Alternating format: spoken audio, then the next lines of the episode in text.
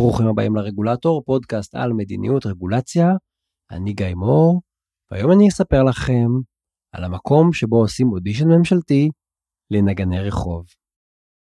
כולנו נתקלנו בשלב כלשהו באמנים שמופיעים ברחוב, אמנים שמופיעים בתקווה להרוויח כמה שקלים. לפעמים זה נחמד, לפעמים זה מפריע וקצת מעצבן. גם איכות המופעים משתנה, נכון? יש אמני רחוב מיומנים וממש ממש מוכשרים, ויש אמני רחוב שמזייפים בשירה או כאלה שממש לא יודעים לנגן. בשנת 2019 עיריית מלבורן באוסטרליה החליטה שהפעילות הזאת לא יכולה להימשך באופן חופשי ופרוץ. מישהו צריך לפקח עליה. לא מספיק שיהיה פיקוח ואכיפה תוך כדי הפעילות.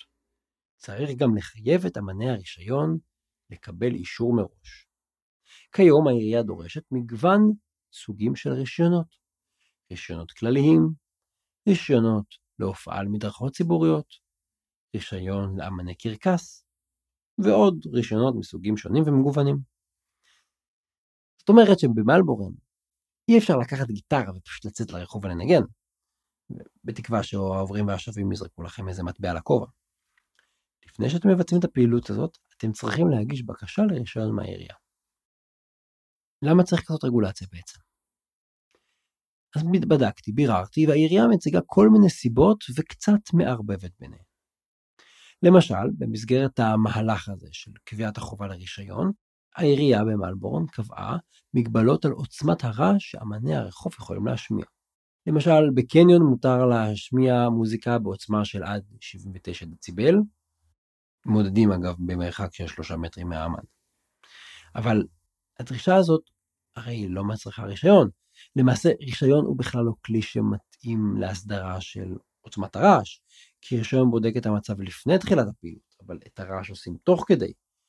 גם אם תיתנו לי רישיון עכשיו, כשבדקתם אותי, מחר אני אנגן ואני יכול לנגן יותר חזק, אז רישיון לא רלוונטי, רישיון בודק מה שקורה לפני.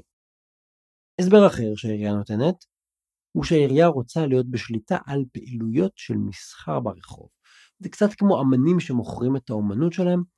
היא מדברת על זה והיא גם מסבירה שהצורך הוא לשלוט על מספר אמנים שנמצאים במקום במתחם אחד, כדי שלא יהיו יותר מדי מהם במקום אחד, שזה לא ייצור עומס. אני מוכרח להודות שטיפה התבלבלתי, כי יש פה ערבוביה שלמה בין בעיות ציבוריות שונות ומשונות, וכל אחת מהן יכולה להצדיק מעורבות ממשלתית או לא, אבל לא ברור מה הבעיה שהם באמת רוצים לפתור, ומה הקשר של הרגולציה לאותה בעיה. זה נראה כאילו עושים פה juggling וזורקים פה הרבה מאוד כדורים לאוויר. הבנתם מה עשיתי כאן? אני חושב שהדוגמה הכי טובה לזה היא הרישיון המיוחד. זה נקרא premium busking permit.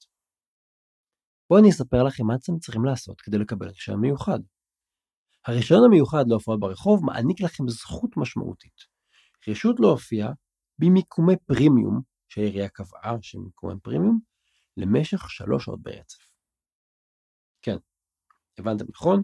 ובאותם מיקומי פרימיום שיש בהם הרבה אנשים וכנראה הפוטנציאל להכנסות הוא גבוה, לא מספיק לקבל סתם רישיון להופעה ברחוב מהעירייה, צריכים את הרישיון המיוחד, את רישיון הפרימיום.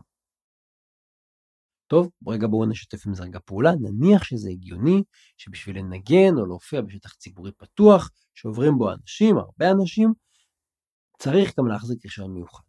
אז מה אנחנו צריכים לעשות כדי לקבל את הרישיון?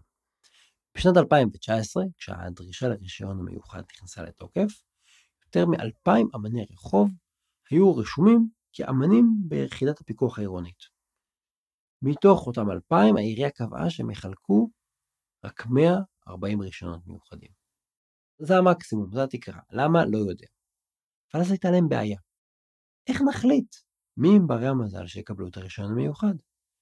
זאת אומרת, התחלנו פה ממגבלה כמותית. אנחנו לא רוצים שאלפיים איש יגיעו לאותם מקומות, אנחנו נצמצם שרק 140, ועכשיו אנחנו צריכים להחליט איך אנחנו מחלקים את זה. מה נעשה? ההגרלה? נגיד כל הקודם זוכם? לא. למרות שהאירוע פה הוא של מגבלה כמותית, עיריית מלבורן אימצה שיטה שהיא בכלל לא של כמות, היא שיטה של איכות. הם הלכו לשיטה המקובלת בתעשיית הבידור. נעשה לאמנים אודישנים. העירייה קבעה שתנאי לקבלת רישיון מיוחד הוא לעבור אודישן בפני שופט ציבורי שיחליט האם האמן מספיק מוכשר כדי שהעירייה תאפשר לו להופיע במקומות הפרימיום. כן, אתם מבינים נכון? אם אתם רוצים לטוס למלבורן ולהופיע ברחוב ולקבל קצת כסף, תצטרכו קודם כל לעבור אודישן בפני עובד ציבור שהוא יחליט אם אתם מספיק טובים. ופה כל הרעיון הופך לממש ממש מוזר. אני בספק אם מופעי רחוב גורמים לכל כך הרבה נזק שחייבים להסדיר את הפעילות שלהם באמצעות רישיון. זו דוגמה עצובה בעיניי לשימוש בכלי מאוד מאוד אגרסיבי של אישור מראש לסוגיה מאוד מאוד קלה עם פגיעה מזערית בציבור. אם אתם שואלים אותי, אין סיכוי שהרגולציה הזאת עוברת מבחן של עלות תועלת. אבל גם אם כן, נשמע ממש מטופש שהממשלה תעשה אודישן כדי לקבוע מי האמן הכי מוכשר, והוא יקבל את הזכות להופיע במקומות שהם הומי אדם. ואם זה לא מספיק, אז עיריית מלבורן מערבבת בין בעיה של כמות לבין פתרון של איכות. כי אם יש יותר מדי אמנים, או באופן כללי בעיר, או בנקודה ספציפית, צריך לפתור פה בעיה של עומס כמותי. אולי נגיד שנגריל כמה אנשים יכולים להיות, אולי נסמן איפה יכולים להיות אמנים, ובמקומות אחרים אי אפשר להופיע. אבל מצד שני, אם הבעיה היא איכותית, נגיד האמנים לא מספיק טובים, או האמנים מסוכנים חלילה, אז הפתרון הוא בלהבטיח רף מינימלי של איכות ובטיחות, והוא לא פתרון של כמות. הם ירבבו, זאת אומרת גם יגבילו את המספר של הרישיונות ל-140 וגם המבחן כדי לקבל את ה-140 הוא מבחן של איכות. וזה דבר שקורה לעיתים קרובות, אני מביא את הדוגמה הזאת בדיוק בגלל זה. לעיתים מאוד קרובות, מבלבלים בין בעיות של כמות לבעיות של איכות, ומערבבים בין פתרונות כאלה לפתרונות כאלה. אבל גם אם העירייה משוכנעת שחייבים רגולציה שתתערב ותקבע מי יכול להופיע ואיפה, אני חושב שהייתה יכולה לבחור בכלים הרבה יותר מוצלחים. אפשרות אחת למשל היא לעשות סוג של מכרז נקרא לזה. יש את הנקודות שהן הכי מבוקשות ששם האמנים רוצים להופיע ואנחנו גם לא רוצים ריכוז של אמנים אז נקבע שהאמן שיסכים לשלם הכי הרבה לעירייה יקבל את אותה נקודה. לא רוצים לקחת כסף מהאמנים אין בעיה. עוד אפשרות נעשה הגרלה. פשוט נגריל. אפשר גם לעשות סבב בין האמנים הרשומים. היום אני, מחר אתה ומחרתיים היא. זאת אומרת גם אם אנחנו מחליטים להתערב יש דרכים הרבה יותר הגיוניות באודישן ממשלתי לאמנים כדי לווסת את מספר האמנים ברחוב. אז ראינו שזה לא עובד.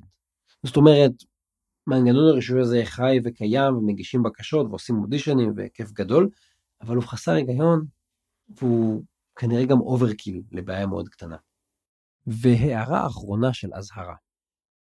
בתוך כל התהליך הזה, אמרתי שנקבעו כל מיני סוגים של רישיונות עם כל מיני תנאים ופרוצדורות. עיריית מלבורן קבעה שפעילות אחת היא כל כך מסוכנת, שהיא מצריכה רישיון ייחודי בפני עצמו. הפעילות המסוכנת ביותר היא ניפוח ויצירת בלונים בצורות. אני לא צוחק. צריכים רישיון נפרד וייחודי כדי לנפח בלונים ולעשות צורה של פודל ברחוב במלבורן. אז אם אתם אוהבים לקחת בלון ארוך כזה ולעשות ממנו ג'ירפה, תדעו שבאוסטרליה אתם חייבים רישיון בשביל זה, ולא את הרישיון הרגיל וגם לא את הרישיון הפרימיום, יש רישיון מיוחד רק לדבר הספציפי הזה, כנראה מרוב סכנה לציבור. אז למרות הכוונות הטובות, אני לא השתכנעתי שבכלל צריך את הרגולציה הזאת. וגם אם צריך, לא השתכנעתי שזאת הדרך.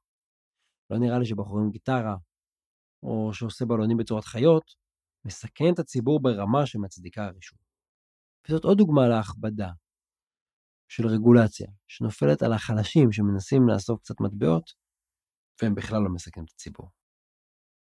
ואם אתם רוצים להתפנק על עוד סיפור כזה, בפרק 13 סיפרתי לכם על פעילות סופר מסוכנת שמתרחשת בארצות הברית, ויש עליה רגולציה הדוקה מאוד. חופפי שיער. מומלץ להאזין. תודה שהאזנתם לפרק הזה של הרגולטור. אני גיא מור, אתם מוזמנים להיכנס לאתר אינטרנט, regulator.online. יש שם עמוד לכל פרק, כולל הפרק הזה, עם הפניות לעוד פוסטים בנושא, וגם למקורות שאליהם אה, אני מפנה, שעליהם התבססתי, תוכלו למצוא שם למשל את האסמכתאות לסוגי הרישיונות השונים והמשונים בעיריית מלבורן. מומלץ מאוד להיכנס. תודה רבה על ההאזנה, הפרקים משקפים את דעותיי בלבד.